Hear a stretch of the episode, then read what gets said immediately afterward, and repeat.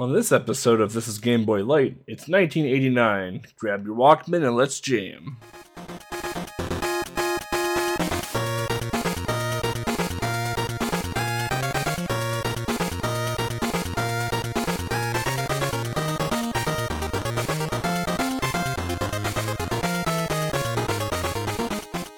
Hello everyone, welcome to Light episode number 57.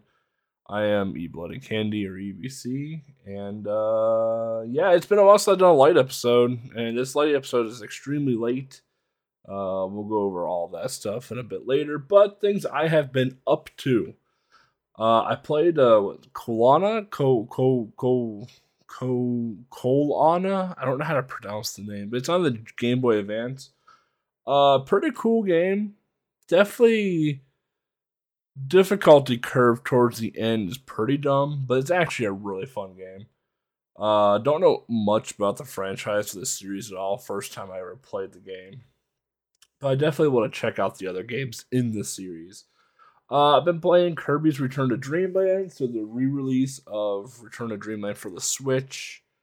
I've been playing a lot of the mini-games, as I haven't been streaming nearly as much as I wanted to, so the story has been put on hold. I did Platinum Hogwarts Legacy, finally, so that's been shelved now. Obviously, WoW Classic. I don't play WoW nearly as much as I used to. I still sign in once in a while for the raids. I've been playing, I briefly played Mario Kart for the Game Boy Advance. I did the 50cc for it. That game's controls, like, the maps are really good. I like the racetracks and the maps.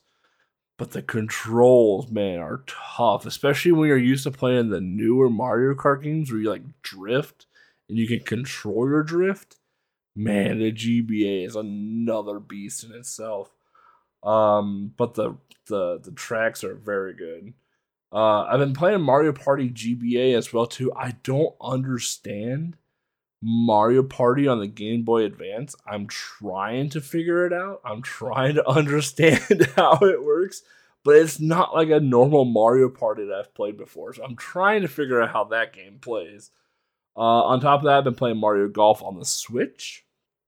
I typically do the online play for rankings and whatnot. And I've been just playing the Game Boy on the Switch, so a month or so ago, if you have a Nintendo online subscription, you have access to Game Boy Color. And if you have the expansion pack to the online subscription, you have access to the Game Boy Advance. I played Kirby's Dream Land. I played a few others just to see how they kind of played. I've been playing a game called Alone in the Dark for the Game Boy Color. It's actually a pretty interesting game. I'm kind of lost in it right now, but it's actually pretty fun.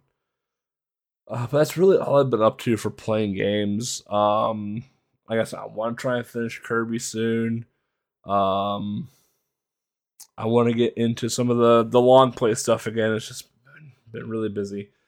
But this episode is going to be a little bit different. Instead of covering a game, I know a while back that Mo and I talked about kind of us in general, like who we are, but I wanted to go back and have a Game Boy or like retro game retrospective from the eyes of me growing up in the 80s and 90s.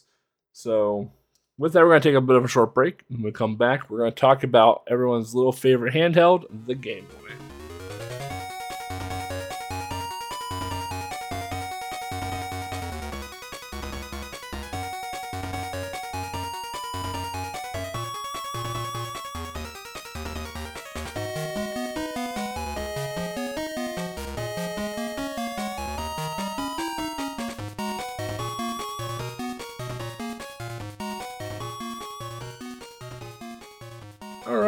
Welcome back, everyone. So, the Game Boy was released April 21st, 1989 in Japan, July 31st, 1989 in the US, and September 28th, 1990 in Europe. Other countries got it as well, too, around 89 and 90 as well. But for the sake of the podcast, we're going to cover the three main countries that we typically do cover. The lifespan of the Game Boy was stretched from 1989 to 2003. Price of it at launch for Japan was 12,500 yen, $89.99 US dollars, or $69.99 in pounds. Worldwide units sold was 118.69 million units. This includes the Play It Loud edition, the Pocket edition, the Light, and the Color. Obviously developed and published by Nintendo, with some various launch titles along with the Game Boy as well. Crazily enough, North America would have the most launch titles available to them right out of the gate.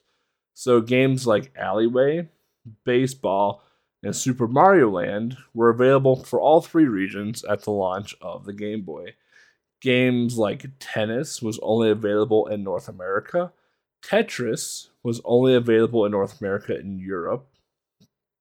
And a game called Yakuman was available in Japan.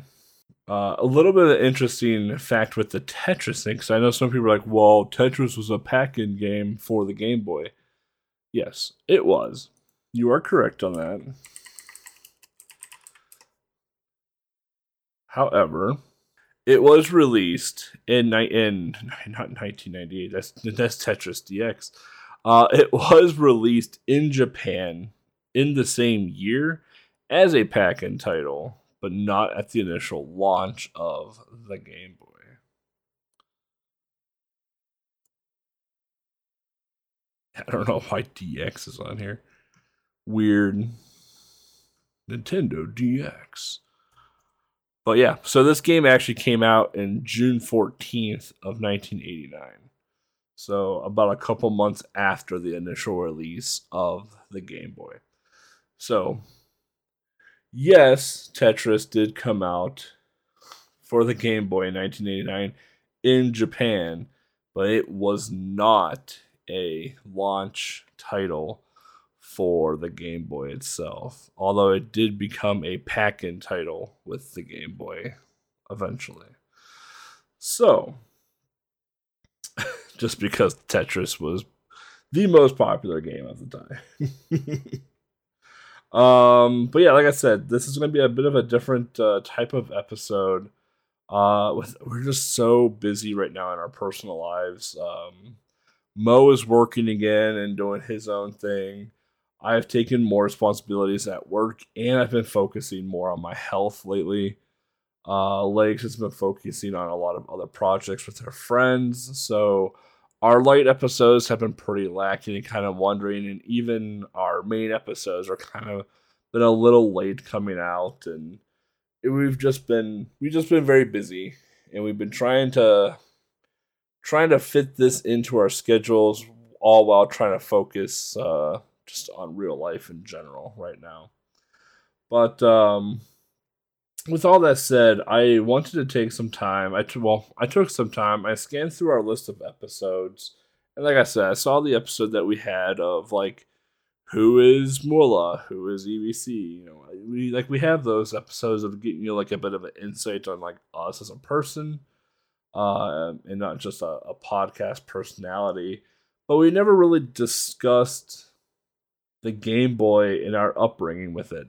I know Mo has talked a lot about his growing up with the Game Boy throughout the years and the many episodes that we've done. And I know a lot of our listeners of this podcast are around mine and Mo's age, you know, born in the 80s and 90s and kind of grew up with it or have some sort of connection or nostalgia with seeing or hearing some of that old stuff from our childhood. But we also have listeners whose first handheld might have been the Nintendo DS or the 3DS, or their first home console was a PS2. And that's kind of the audience that this light episode is probably going to cater more towards. Because in this episode, I wanted to kind of share the retro experience with those that never had the chance to experience what life was like in the quote-unquote retro times. This is all going to be through my perspective. Everyone's lives are very different, especially when they're children. But I wanted to share some of my favorite memories and some of just some more background of like where I kind of come from and where the Game Boy kind of fits in with my life. So with that, we're going to take a big leap backwards about 30 plus years now. So if Legs is going to do a little whooshy sound, a little, that's the best way to put it. But we don't want to go too far back because in 1989, I was 2 years old. I'm not going to remember anything when I'm two. And B, I'm probably not going to be playing a Game Boy when I'm two. So we're going to stop the clock at 1991, where I'm 4 or 5 years old at this point. So, kind of at this point, I have memories. I very much vividly remember my childhood, which is a blessing and a curse all at the same time. But it's 1991. And we are diving into the world of video games. If you are diving into the world of video games, Nintendo is where you're going to want to be. Nintendo was everywhere. Whether it was watches, posters, TV shows, movies, comics, you name it, Nintendo probably had its name on it, or was somehow involved in a product similar to that. Nintendo, Mario, Zelda, they were everywhere. It was a huge pop culture thing. If you're playing video games at this time, chances are you were playing the NES. You were playing the OG Nintendo Entertainment System, where you're probably either playing games like Super Mario Brothers, you're playing Legend of Zelda, Contra, Castlevania. If you're one of the weird ones, you're playing Crystallis. But a lot of times, like when you're playing the games, like you have friends over as well too. So like if you're playing Super Mario Brothers 1, like you're racing to get through World 8, and save Princess Peach from Bowser, or you're putting in the, the quote-unquote infinite lives cheat code into Contra to co-op through Contra to blast anything that's coming across your screen. The 80s and 90s was all about action, and it was all about Nintendo. If you watched the Terminator, you wanted to play the Terminator. If you watched Rambo, you played a game that was named Rambo, because the game Rambo for the NES is not Rambo. Unfortunately, though, there's a few things that would prohibit you from playing the NES. One was your homework done? So if you're at that point in your life where you had homework from school, you had to make sure it was done. And two, was anyone watching the TV? So I grew up in a household where the TV was pretty much on all day and most of the night. And I grew up in a household where we only had one TV for the most part. My parents and I watched a lot of TV. My mother watched a lot of soap operas during the day. I watched a lot of movies. I didn't care for much like the TV shows. Like I watched my Saturday morning cartoons. I watched my Turtles. I watched my G.I. Joes. I watched my Thundercats. My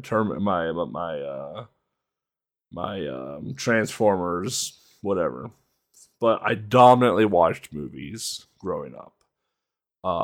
So Last Action Hero, the Terminators, the Rambos, the Rockies. That was more of my thing. So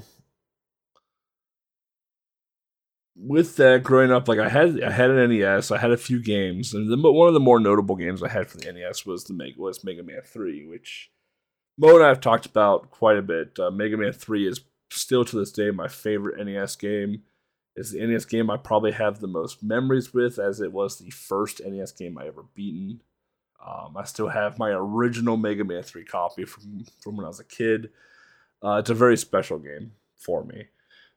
But like we had other games. I remember watching my mom play the NES for just hours on end, and she would play Mega Man 3. She'd play Black Bass Fishing. She'd play Kings of the Beach. It's a volleyball game. But I was just enthralled by, colors, the movement, the sounds. And I remember some games would literally give me shivers or give me nightmares. One game in particular was Punch Out.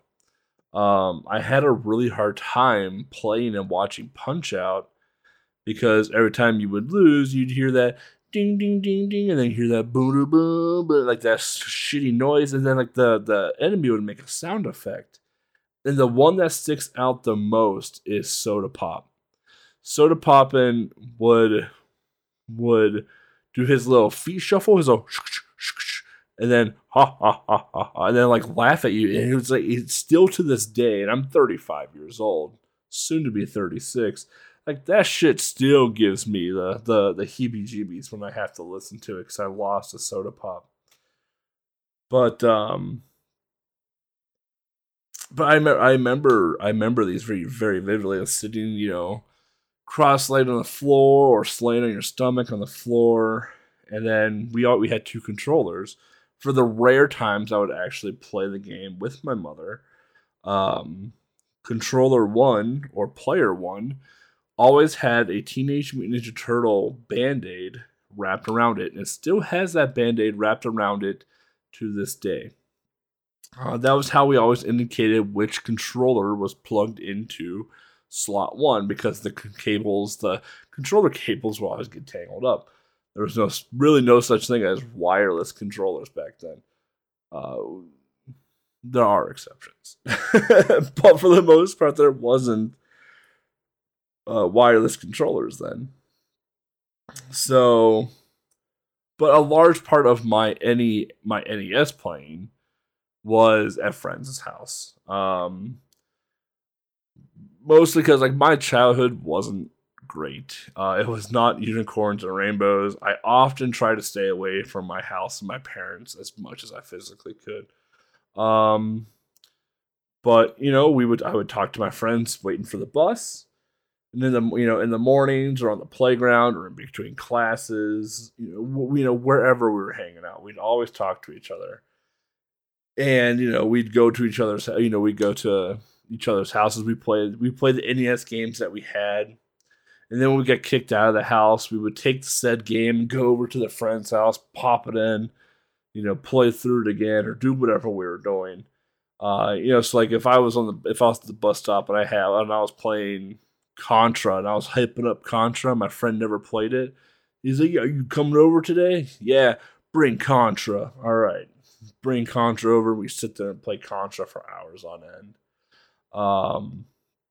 until you get to the point where you bang your head against something because you keep dying, gaming over.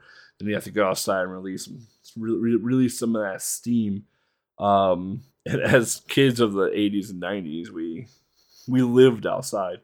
So keeping us inside on a nice day was pretty impossible. So a lot of times when we played NES too, it was a rainy, dreary day, or it was just too hot to go outside. We definitely have had days like that. But still to this day, one of the most frustrating games that even at 35 years old, I cannot beat, and it frustrates me beyond normal capacity, is Mission Impossible for the NES. It's based off of the old TV show. And if you've ever played Mission Impossible NES, I would love to hear your experience with that game, because God, that game even still to this day is brutally difficult. But after a while, you're playing NES at your friend's place, you're drinking the little juices that came in, those little barrel containers with a foil top, it might not be a European thing, but if you're from America around that time, you know exactly what I'm talking about. They came in red, blue, and I think green flavor. You're typically eating some sort of snack, whether it's like chip. It's probably chips, or you know, if you had a pretty bougie friend, it might be like Dunkaroos or Oreos or something. But I remember one morning, going to the bus stop. And typically, if we're going to the bus stop, like, there's no video games, obviously. So, like, we're all kind of just, like, doing just dumb stuff. Like, we're either sitting on the concrete, like, reading a comic book, or we're playing tag, we're running around. We're just doing something, because the bus stop was just long and tedious and dumb. But I remember one morning, I walked out to the bus stop, and I see a bunch of kids like huddled around each other, and I was like, "Oh, what's going on?" And a lot of my friends. So I hurry up and run. I hurry up and run across the street, and one of my friends got a Game Boy. I was like, "Oh my god!" Things we've seen on the TV for months, My friend has one, so I was like, "Oh, holy shit! Like, you have a Game Boy, and he's playing Super Mario Land 1." So we're all familiar with Mario. Like, oh my god, he's playing Mario, on the Game Boy. We're getting on the, we're just hyping up. Right here. We're trying to like huddle around this tiny screen, but still give him enough light so he can see the screen, because the Game Boy wasn't backlit at all. So you had to have some sort of light beaming onto the screen so you can see what the heck was going on. And he had the sound up. You can hear all the sound effects. It was like heaven at the bus station, or at the bus stop, rather. And we got on the bus, and it was a decently long bus ride. It was like a 10 to 15 minute bus ride, and we headed to the point where, after a while, he started sharing his Game Boy. Where every time someone would die, we'd pass the Game Boy to somebody. So there's a group of like four of us. So like when I would die on stage 2-1, I'd pass the Game Boy over. They would go until they die. We passed the Game Boy over, and it was just like that. And that's just how things were. And I just remember just the idea of playing video games outside. On the go, just being portable with a video game was just mind-blowing, because I remember watching the commercials. Some of the earliest commercials I can remember was there was one in particular where there's a bunch of kids. Like, the commercial is just super chaotic to begin with, but there's a bunch of kids. One of them's like cracking an egg into a bowl. The other kids in the background are just screaming about like a high score in an alleyway and this and that, whatever. And then they go to like a basketball court, and the kids are still screaming. It is just pure chaos of what's happening. And I remember another commercial, it was a Simpsons commercial, because at the time Simpsons was insanely popular, especially Bart. And it was a Simpsons commercial where Bart was playing Bart vs. the Space Mutants on the NES, which, rough game. Kind of fun, but rough. And then he pops in Bart vs. the World.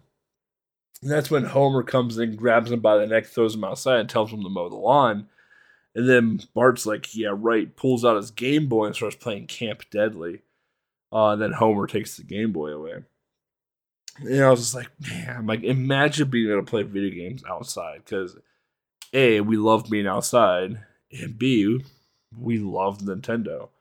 So now that my friend has a Game Boy, there's no reason for us to ever step foot in the house again, unless it's maybe to go to the restroom. Because if we want to drink, we're just going to drink water from the hose and call it a day. So, when we hung out outside, like, we would hang out in like tree forts, or we'd be riding our bikes places, or we'd be just doing just dumb things that we probably shouldn't be doing. But we're kids, and and our parents don't have ways to track us, because there's not really cameras everywhere at that time. So we had a lot of freedom in the 80s and 90s. So we're like, oh, you know, we don't have to go outside and play video games. We can sit in a tree fort and we can play Super Mario Land. I think he had Tetris as well, too. He had a few other games along with it. And I remember we would sit out there for hours and just play to the point where like it would start to get like dusk outside, so it was hard to see anything. And we would always try and figure out like ways to like shimmy light into like the tree house because there's no electricity outside where we are. So we'd always try to like figure out how to get like flashlights or like sneak flashlights out of our houses and things like that, just so we can keep playing the Game Boy in the tree fort. And we'd always take turns, like if you die, you do this, or if you beat World 1, you got to hand over the Game Boy. Yeah, it was just a fantastic, just a phenomenal, like just thing to have, a luxury, one would call it. But so a bit more about my growing up, because this is going to lead into how I get my Game Boy. So I grew up on the very east side of Ohio. I grew up south of a city called Youngstown, Ohio. I literally grew up on the Ohio River. And every summer, my dad would take us on a stupidly long road trip to Wisconsin, where my grandparents or his parents live. And mind you, this is about a 15-hour drive because we got to stop for food and gas and things like that. It's an incredibly boring drive because you're on the turnpike the entire time, and it's just road and trees. The only time you get to see a city is when you hit Chicago. So as a kid, like I'm sitting in the car for a long time. I'm reading comic books. I'm rereading comic books. And as a kid, even as an adult, I have a really hard time sitting still. I hate it. It annoys me. It hurts my legs. I don't like sitting still. And even as a kid, especially the age of 4 or 5, even younger, I'm going to drive my parents just crazy. You know, I'm going to be like singing. I'm going to be whistling. I'm going to be making weird noises. I'm going to be asking if we're there yet. I am just going to drive my parents to the point of them hating me and probably wanting to drop me off on the side of the road. So I remember one summer, this was the faithful summer, July 17th, 1991.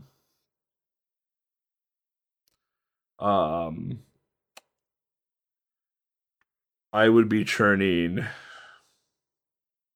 5 years old,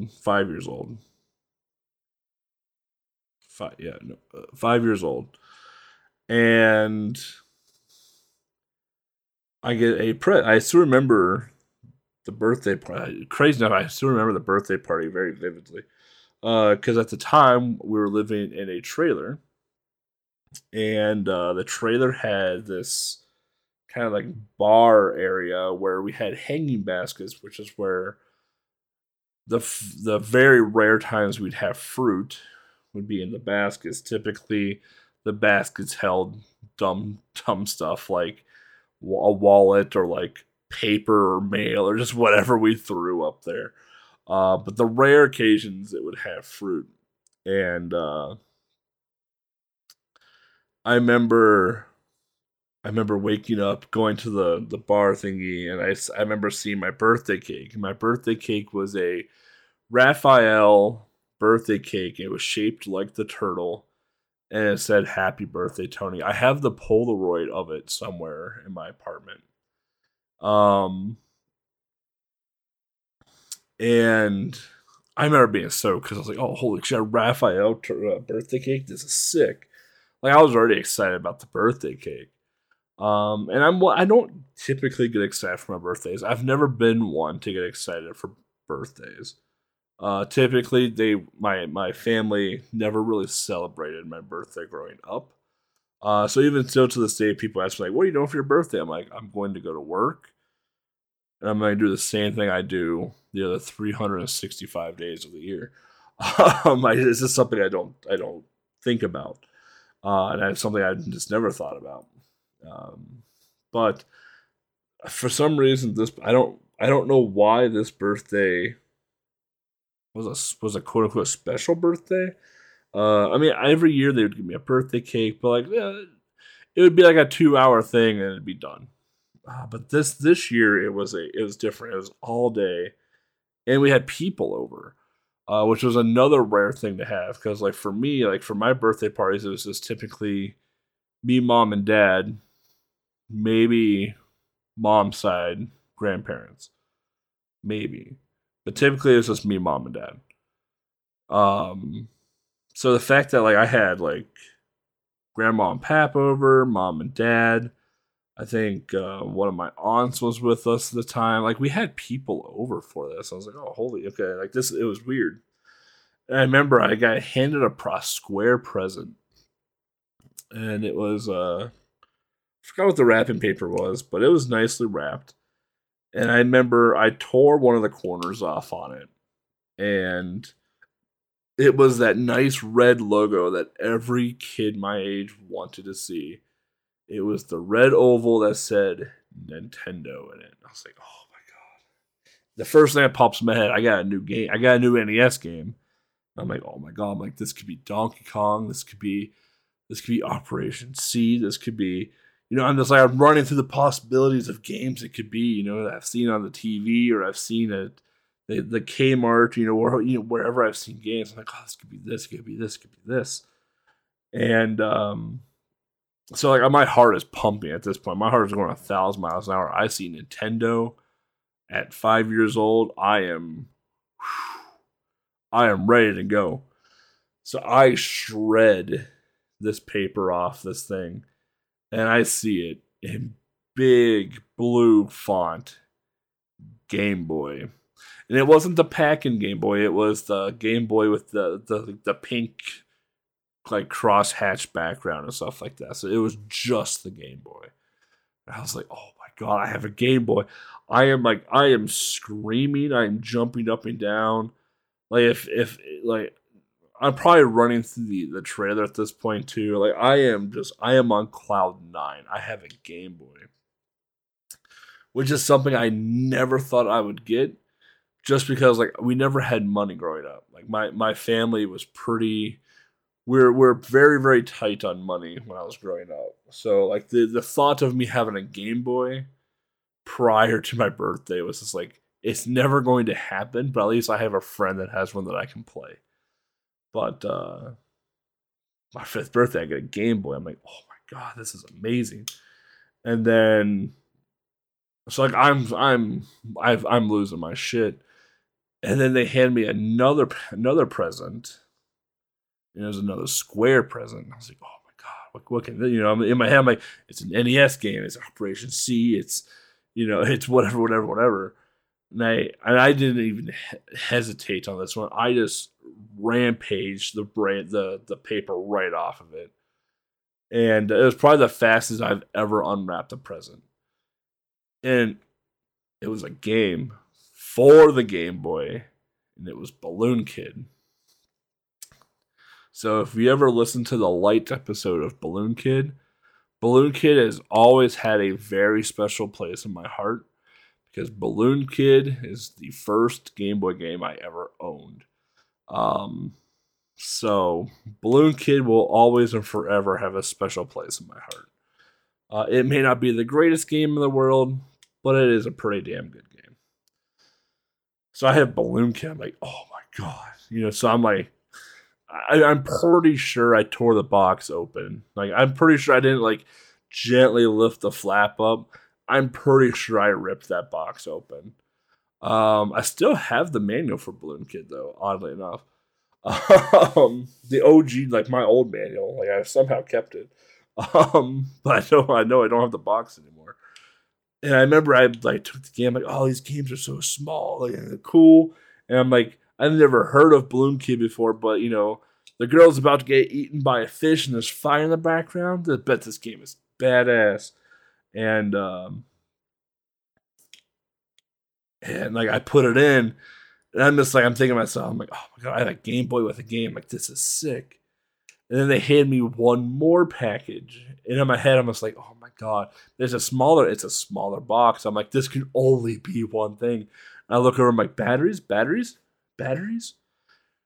Sure enough, I rip open the packaging, batteries. And they're not the cheap batteries that last like 2 hours. These were Energizers. So someone splurged on the good stuff. And I had Energizer batteries for my Game Boy. I was like, oh my god. And I popped in those four double A's into the back of my Game Boy. I put Balloon Kid in. I ran to our shitty, gross, gray-looking couch, and I sat there, and I played Game Boy for hours. I didn't beat Balloon Kid at all that day, but I played the shit out of it. And that was probably still, to this day, 30 years later, the best birthday I think I've ever had. And then I got, I had to get up. I had to blow the candles out of my Raphael birthday cake. And I remember some other notable presents I got that year was Skip-Bo. I'm a big fan of card games, which is going to play a big role in this story much later on, but I'm a big fan of card games. I like games like Skip-Bo and Uno and things like that. So I got Skip-Bo and Uno and a deck of cards for my birthday that year as well, too, because I really enjoyed cards. I still do. But the spotlight, though, was the Game Boy. And, man, I was just ecstatic. So, for the next few years, we'd go on road trips, and we'd always have to make sure we buy a pack of batteries, That way I didn't drive my parents up a wall whenever we were doing any type of long drives. And I took my Game Boy everywhere. I eventually got a carrying case for it. My grandparents on my mom's side eventually bought me a black Game Boy bag. Because I took my Game Boy everywhere with me. I took it out to friends' house. I took it to school.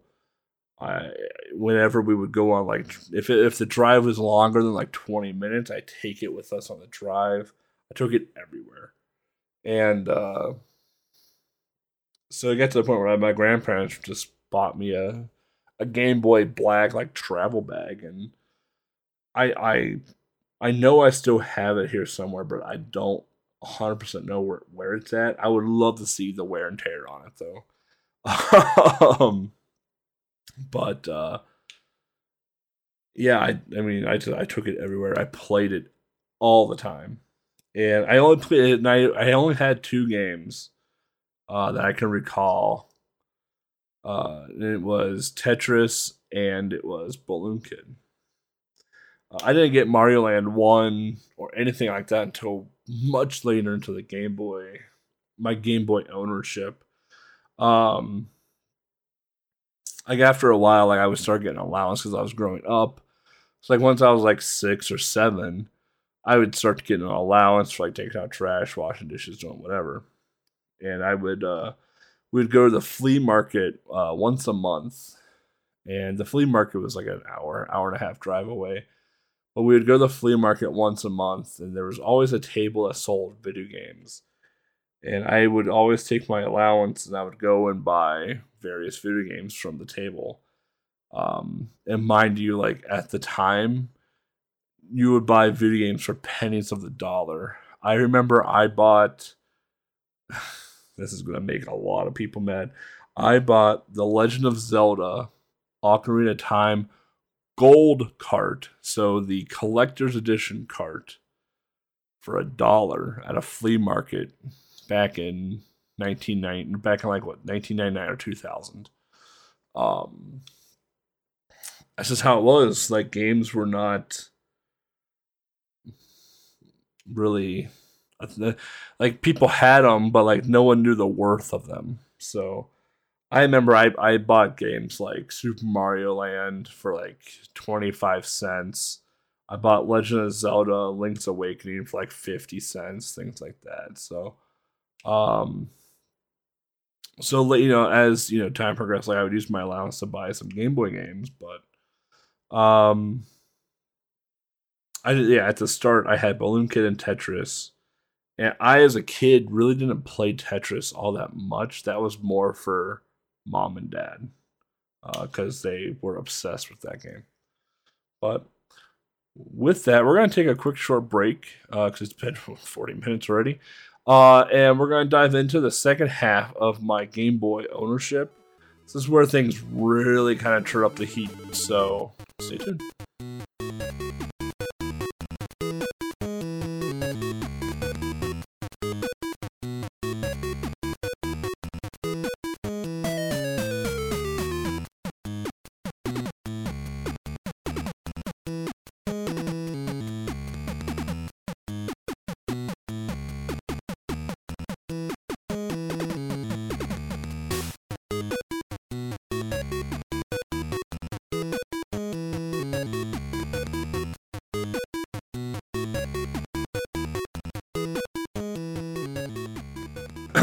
Welcome back, everyone. So yeah, like I said, eventually over time, I would build up my Game Boy library.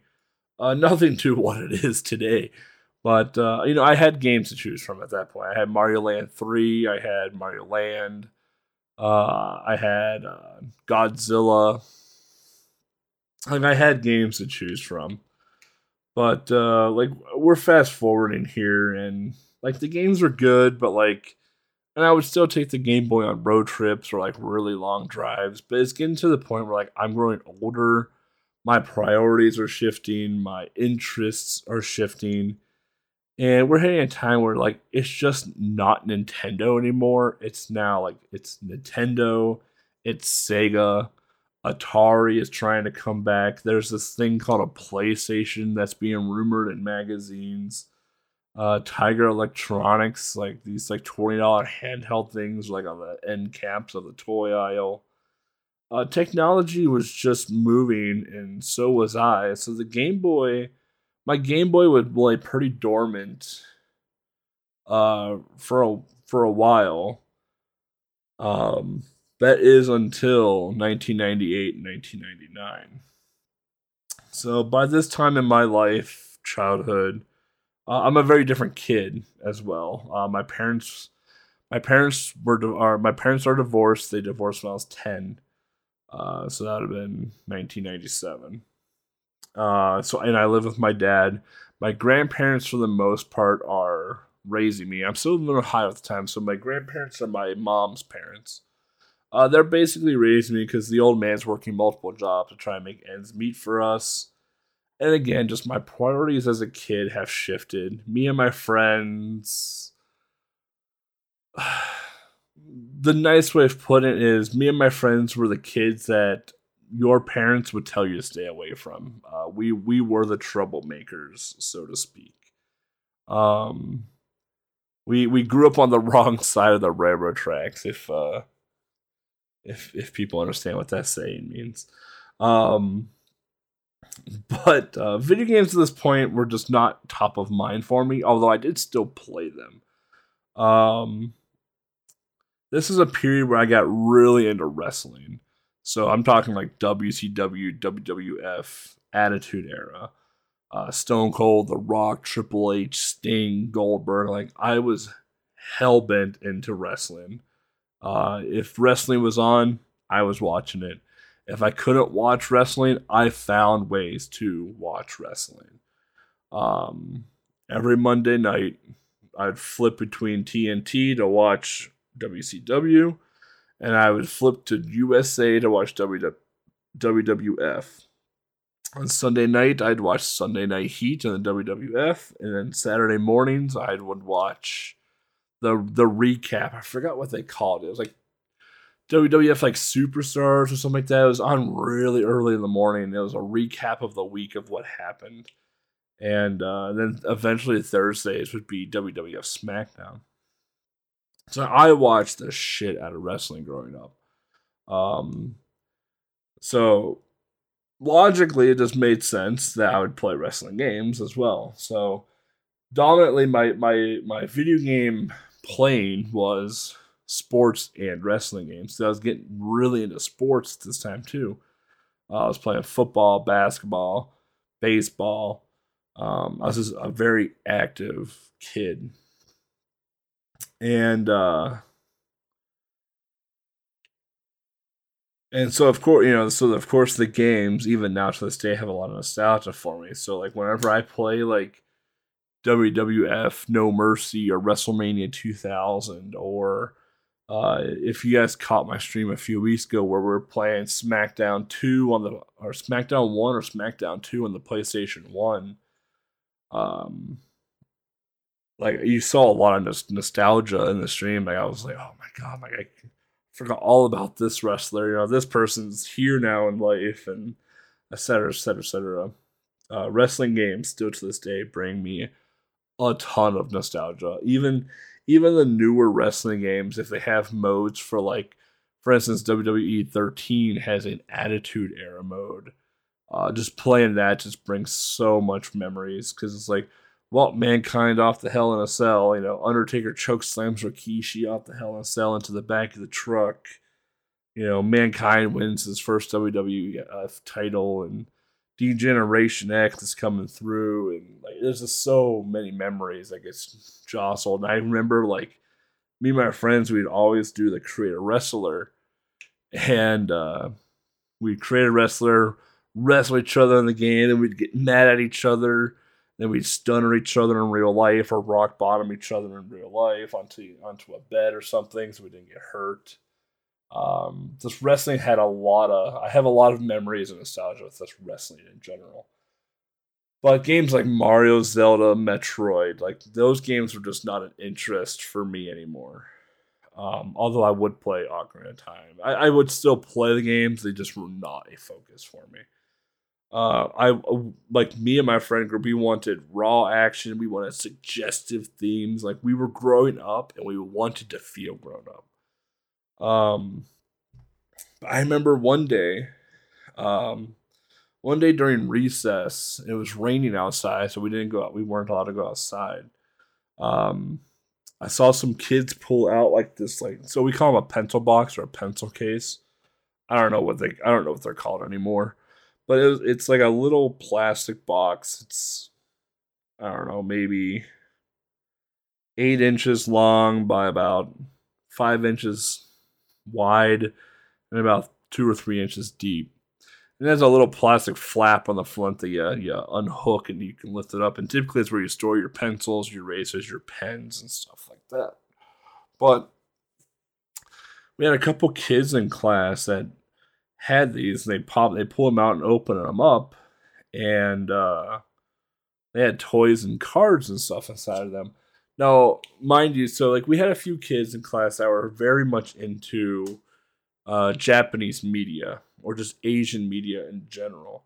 So like the old like Toho Godzilla stuff, or Dragon Ball Z, Doraemon, things like that. And again, mind you, like this is 1998, 1999. The internet is still very much in its infancy. And finding Japanese media in America, especially where I lived in America, was incredibly difficult. So I remember going over and just curiosity, because this is how I live life, by curiosity. And I remember seeing cards, like playing cards, with cartoon characters on them, some of them being matte, some of them being shiny, some of them having this super cool-looking artwork on them, numbers, symbols, like there's a bunch of stuff on them. And I remember I asked them, I was like, what game is this? And they go, oh, it's not a game, we're trading cards. And I'm just like, what? Like, it was a foreign concept to me. Like I grew up with Pogs, but like I kind of grew up on like the tail end of Pogs. So like I never traded Pogs. I played Pogs, but I never like traded them. I never got really into Pogs because I like I said, I grew up on the tail end of it. So like they were like they're trading cards. I didn't understand what that meant.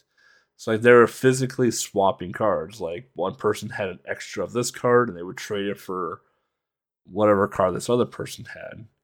And it just didn't make sense to me.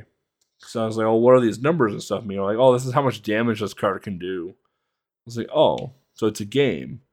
They're like, "Yeah, it can be, but we just sit there and we trade them." I'm like, okay, like I just didn't understand it, but I loved the art of the cards. I thought the art on the cards was absolutely just phenomenal. And I was intrigued still. So I kept asking questions, and one of the kids eventually just gave me a Bulbasaur card and told me to go away. Because I was just annoying them because I was curious about this thing. And I was just annoying them, and they said, "I'll give you this card if you go away." And it was a Bulbasaur card. I'll never forget it. I used to still have it until I recently got rid of all my Pokemon cards. But I remember, so I had this Bulbasaur card, and I didn't think much of it, but it looked cool. I liked the artwork, and I kept it on my desk at home. And I remember one morning I woke up early enough to catch cartoons. Mind you, 1998, 1999, I'm 11 or 12 years old. I sleep till noon at this point. I sleep till noon at around this point in my growing up life. And I went, grabbed my bowl of cereal, whatever it may have been, and went to go watch TV. And I remember it plain as day. It was some sort of commercial. I forgot what the commercial was. But when the commercial turned off, it was that loud guitar riff, the boom, and then the drum, the bum dum bum dum bum dum. I was like, "Oh, what the hell is this?" Like super catchy theme of a cartoon I've never seen before, with crazy vibrant colors. So I'm like, okay, like I've never seen this. Like that's what's going on here. And then After a few seconds, you know, it hits the power that's inside, and then Pokemon. I'm like, okay, well, I'm watching a Pokemon cartoon. So put two and two together. Eventually, I'm like, okay, well, Pokemon is a cartoon that has a card game based after it. I'm like, all right, it's interesting. So I sat there and watched the cartoon. I forgot what episode it was. But I remember not being very impressed with the cartoon at all. I liked the intro, but I thought the cartoon as a whole was pretty meh. It was nothing worth waking up for. It was no Yu-Gi-Oh! Let's just put it that way. Because I'm a bigger fan of Yu-Gi-Oh! Than I am Pokemon. But as time went on, Pokemon started becoming more and more popular. So more and more kids at the school had these cards, and they would talk about the cartoon. They would talk about the Pokemon as if they're like a real thing. They would have little toys and keychains that would hang from their backpacks. It was a thing, and I am a sucker for things. So I remember I used my allowance money, and I bought a pack of Pokemon cards. And this pack had Charizard on the front of it because Charizard was the most badass looking of the three starting Pokemon. And I opened it up, and I felt, I don't know how to describe the feeling, but I felt like this is fun because like although they're just little pieces of cardboard, I'm like, this is really cool because they have little numbers on them out of like whatever. So like 23 out of like 210. So you had the quote unquote catch them all sense. And I remember like looking through them all. Like I got like a Pikachu, and I was looking at it. I'm like, Well, that thing is kind of dumb looking, but like it's kind of cool at the same time because it's yellow, has some lightning bolts on it. And I remember I got like a Rattata and stuff like that. Then I get to my holographic, my shiny card. I got a Machamp. And I was like, dude, this thing looks sick. 4 giant bicep arms. The thing just looks mean in general. I'm like, dude, this thing is a badass. Like, this is probably the greatest card to ever exist. And at that point, I was hooked on the Pokemon cards. That one pack alone hooked me on the card aspect of Pokemon.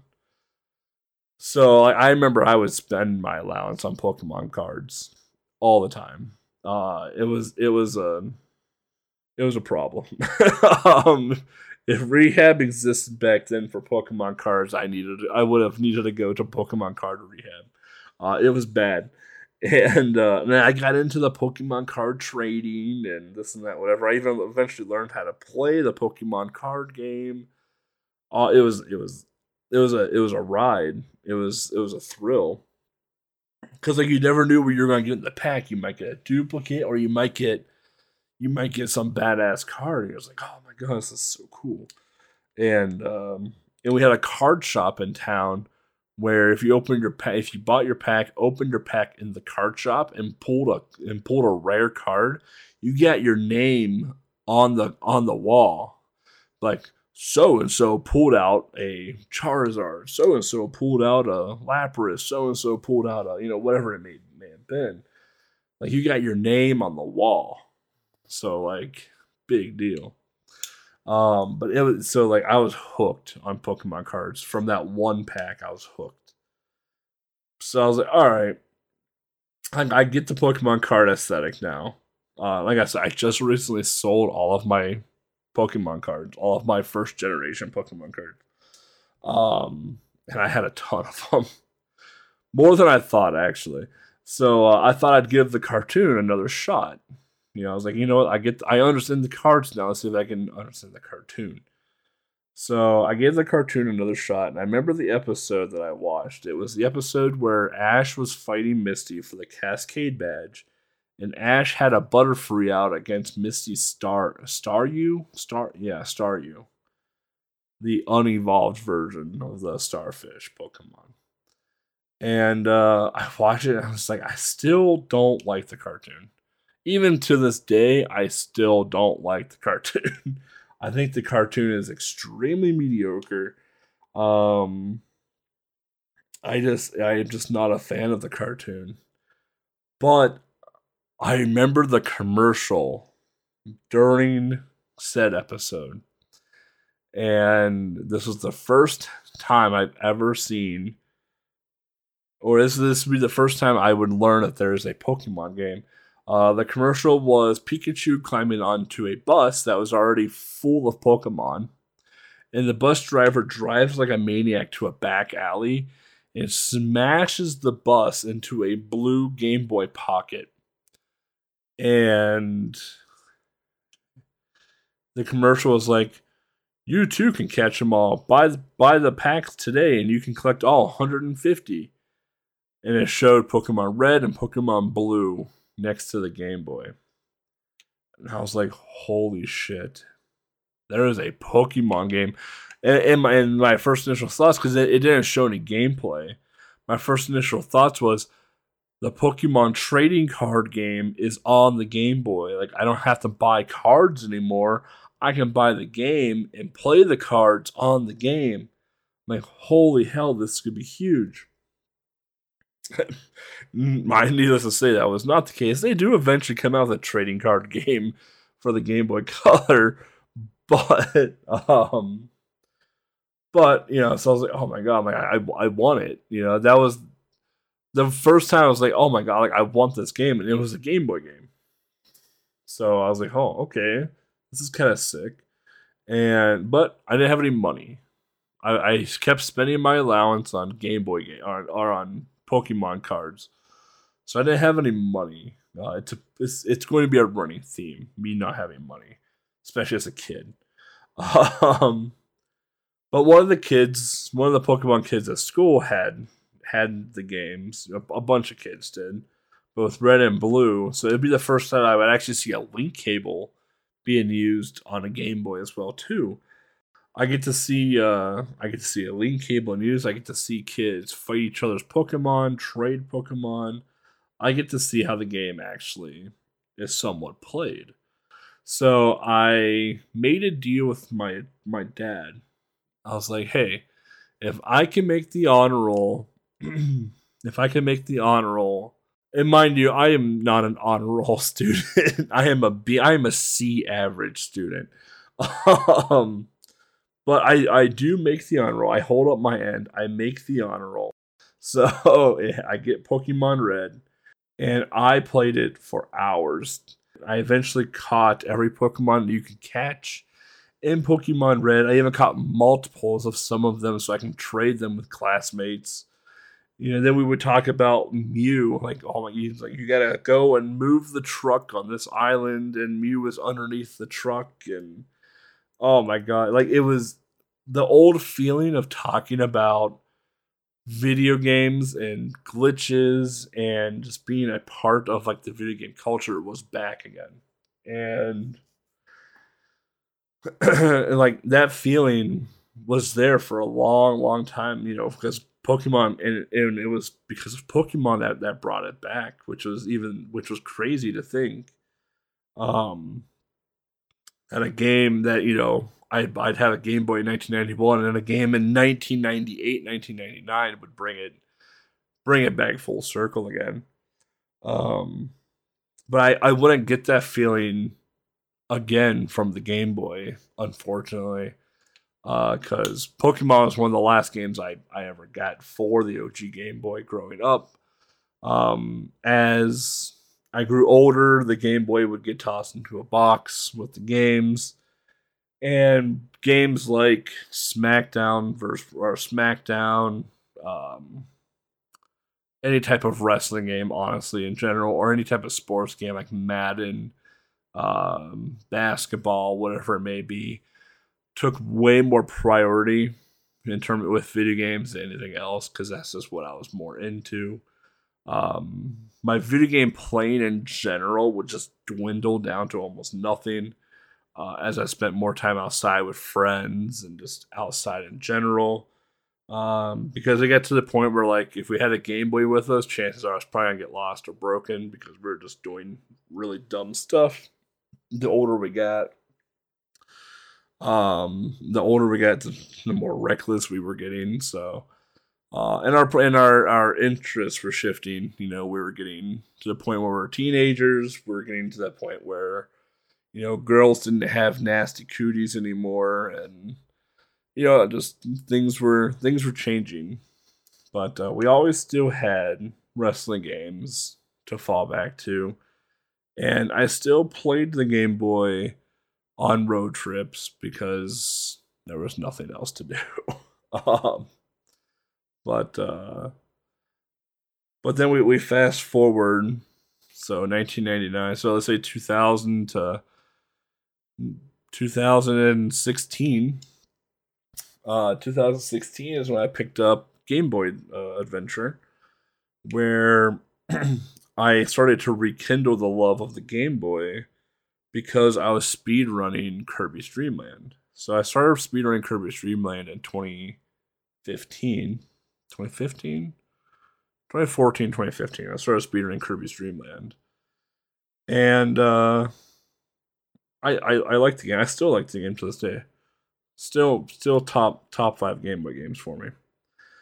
But I wanted to, you know, I was like, you know what? Like, what else is out there on the Game Boy? Like, what else did I miss growing up? You know, and that was when I came across Moolah, the Game Boy community, you know, Bagheera. And I saw that they had lists of Game Boy games that they were playing through and whatnot. And I remember seeing some of the titles, and I'm like, oh, I still have that game and this, that, whatever. And it got to the point I was like, you know what? I really want to see what I missed out on because like I said, like I didn't have money growing up, so I couldn't buy any game that I saw. I grew up in a time where, like, I just played outside nonstop, so video games sometimes just were not top priority for me.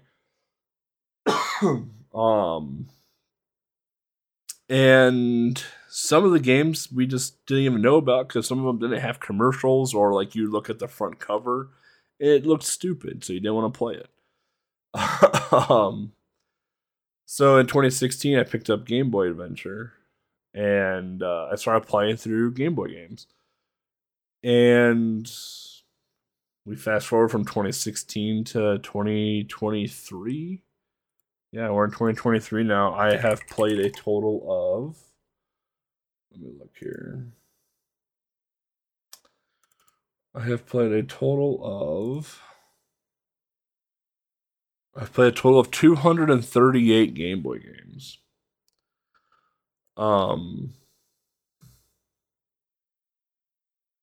So, you know, I'm nowhere near the level of, you know, Grounded Hero or Moolah or anyone like that, but 238 Game Boy games is nothing to scoff at. And I don't regret playing them at all. Even the really crappy games that I did play, I'm actually happy that I played them, because it gave me an experience. It showed me that not everything was spectacular on the Game Boy. There was some real trash on that handheld, but there were also some really, really cool games on the handheld that I missed out on. And I plan to keep playing more Game Boy games, pressing forward. And it's even cooler now is that in 2020,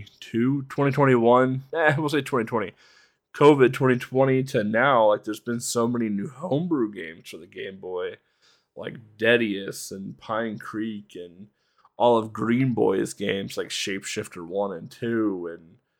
And there's just been such an influx in homebrew Game Boy stuff that it's actually kind of nostalgic to see like a resurgence of Game Boy games coming to life for the Game Boy again. It's been really fun because, like, even though I don't get to see my friends face to face like Moolah or Grounded Hero or Bengera, I get to talk to them in Discord as if we were hanging out every single day. It's like we sit there, we talk about the game, we hype up the game, we try to convince each other to play the game, we challenge each other, we talk about glitches that we find. Like, it's, you know, it definitely pulls back some of that old nostalgia from 1991 and 1999 when playing the various Game Boy games. So I'm excited about the future of Game Boy or handheld in general, whether it is through the Switch, whether it is through, you know, a FPGA emulator like Analog or Mister or something like that. I'm always excited about the future of old retro stuff, because there's always going to be a want for it. There's always going to be an interest for it, especially the generations that are coming up now. Like, my generation really put forth Nintendo. The generation after me really put forth Xbox and PlayStation. So it's really exciting to see a lot of that stuff come back into fruition again between Xbox, PlayStation, Sega, Nintendo, Atari, etc.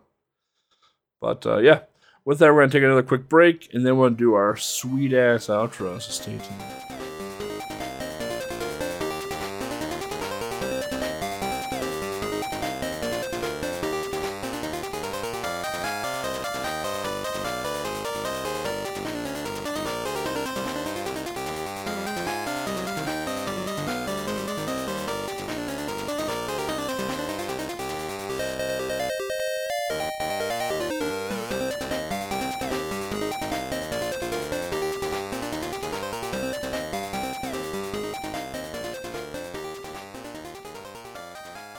Alright, welcome back, everybody. Sweet ass outro time. So yeah, if you're wondering why my voice is probably a little tired, it's also 3:41 in the morning. I haven't slept yet, but I needed to get this late episode out. So we got some marathon stuff coming up here. So we got summer games done quick, or games done quick in general. That is happening May 28th through June 4th. I will be there. I will not be running any games, unfortunately. I did not get any games into the event. But we do have some games and some people that we should that we all should 100% check out. Let's see here. So if you're into the GBA stuff, we have The Legend of Zelda: Four Swords Adventure being co-op ran between TGH and Amber Cyprian. Cyprian? I don't know how to pronounce the last name.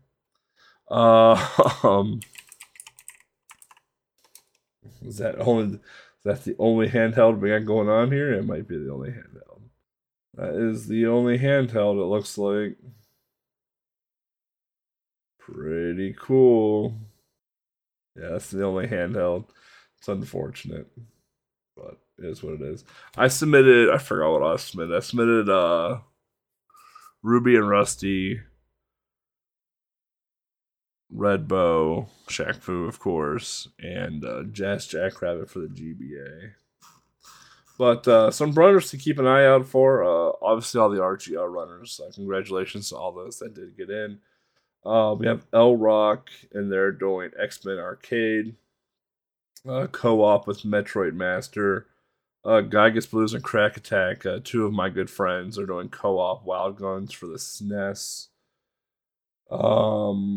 There's so many people, so many good runners. I would just say go hop over to GamesDoneQuick.com and check out the game list and see what games got in, all the runners. Be a good time. Also, we have Retrothon 2023 happening April 23rd through April 30th. That schedule has been released, so definitely go check that out if you are in the RGL Discord, or check it out on the Retro Gaming Live Twitter. I'll be doing Jazz Jackrabbit. Yeah, Jazz Jackrabbit for the GBA. But we have a lot of awesome games happening that weekend, so definitely make sure, or that week rather, to check it out. Looks like Enemy is starting the whole thing off with Final Fight, so you already know it's going to be a banger, especially since we have Final Fight 2 and 3 afterwards. And then we have some more, because we're getting into marathon season. Power Up with Pride has opened up their run submissions. They will be, let's see here, their marathon will be running from June 23rd. Yeah, okay, June 23rd to June 25th. So they'll be doing a weekend-long marathon. Their submissions, like I said, are open right now. I don't know when they close. I'm trying to find that info. Yeah, I don't see when the submissions close, but they do have the stuff open right now, so go submit to that and go check that out if you so wish. Other than that, there are many, many other more marathons happening around. It's just hard to keep track of them all, so Twitter is going to be your best friend for stuff like that. So go check Twitter, go check Speedrunners, go check Speedrun.com. They all kind of usually announce any type of major or big speedrun marathon happening.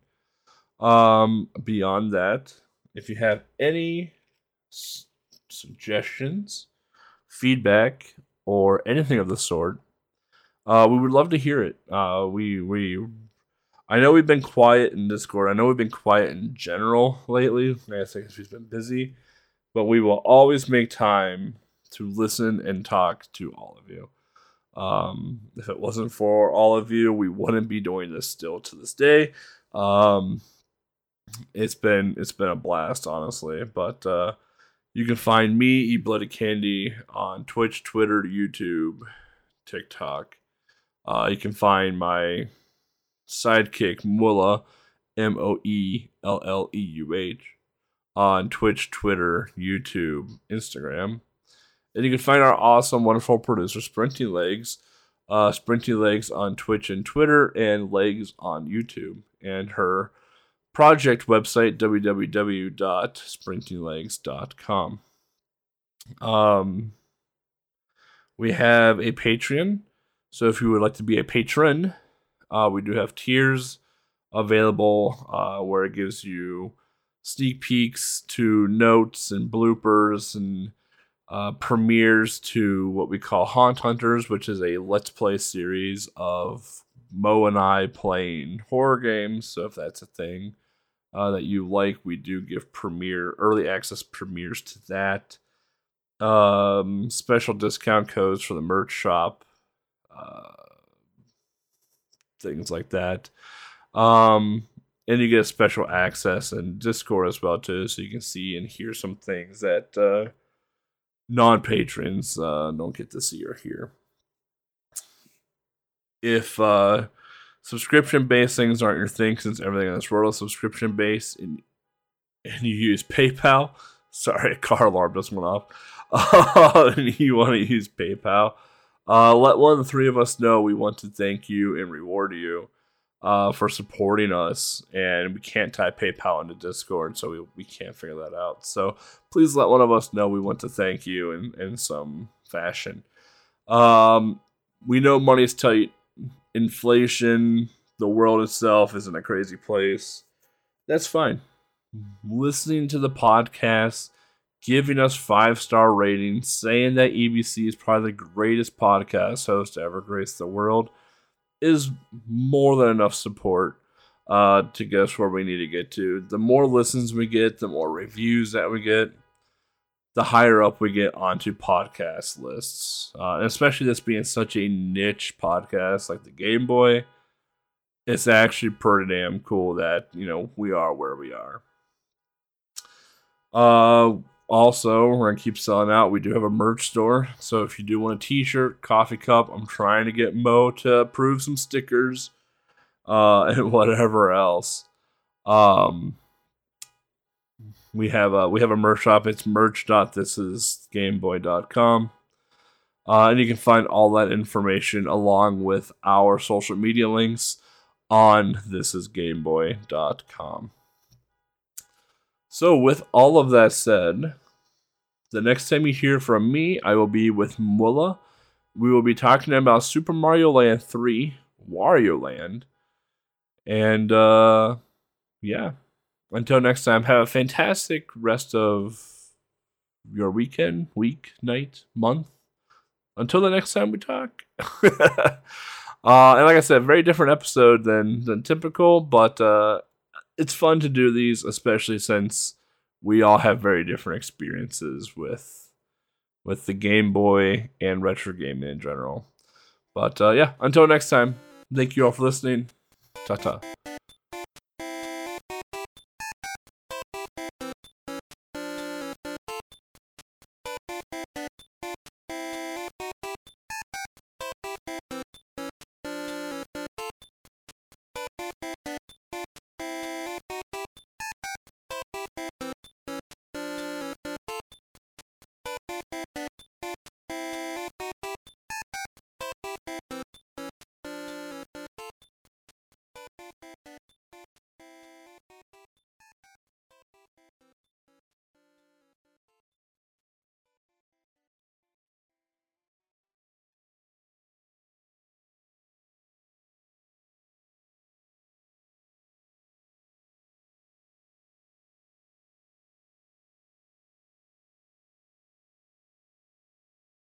See, these are things that Legs just cuts.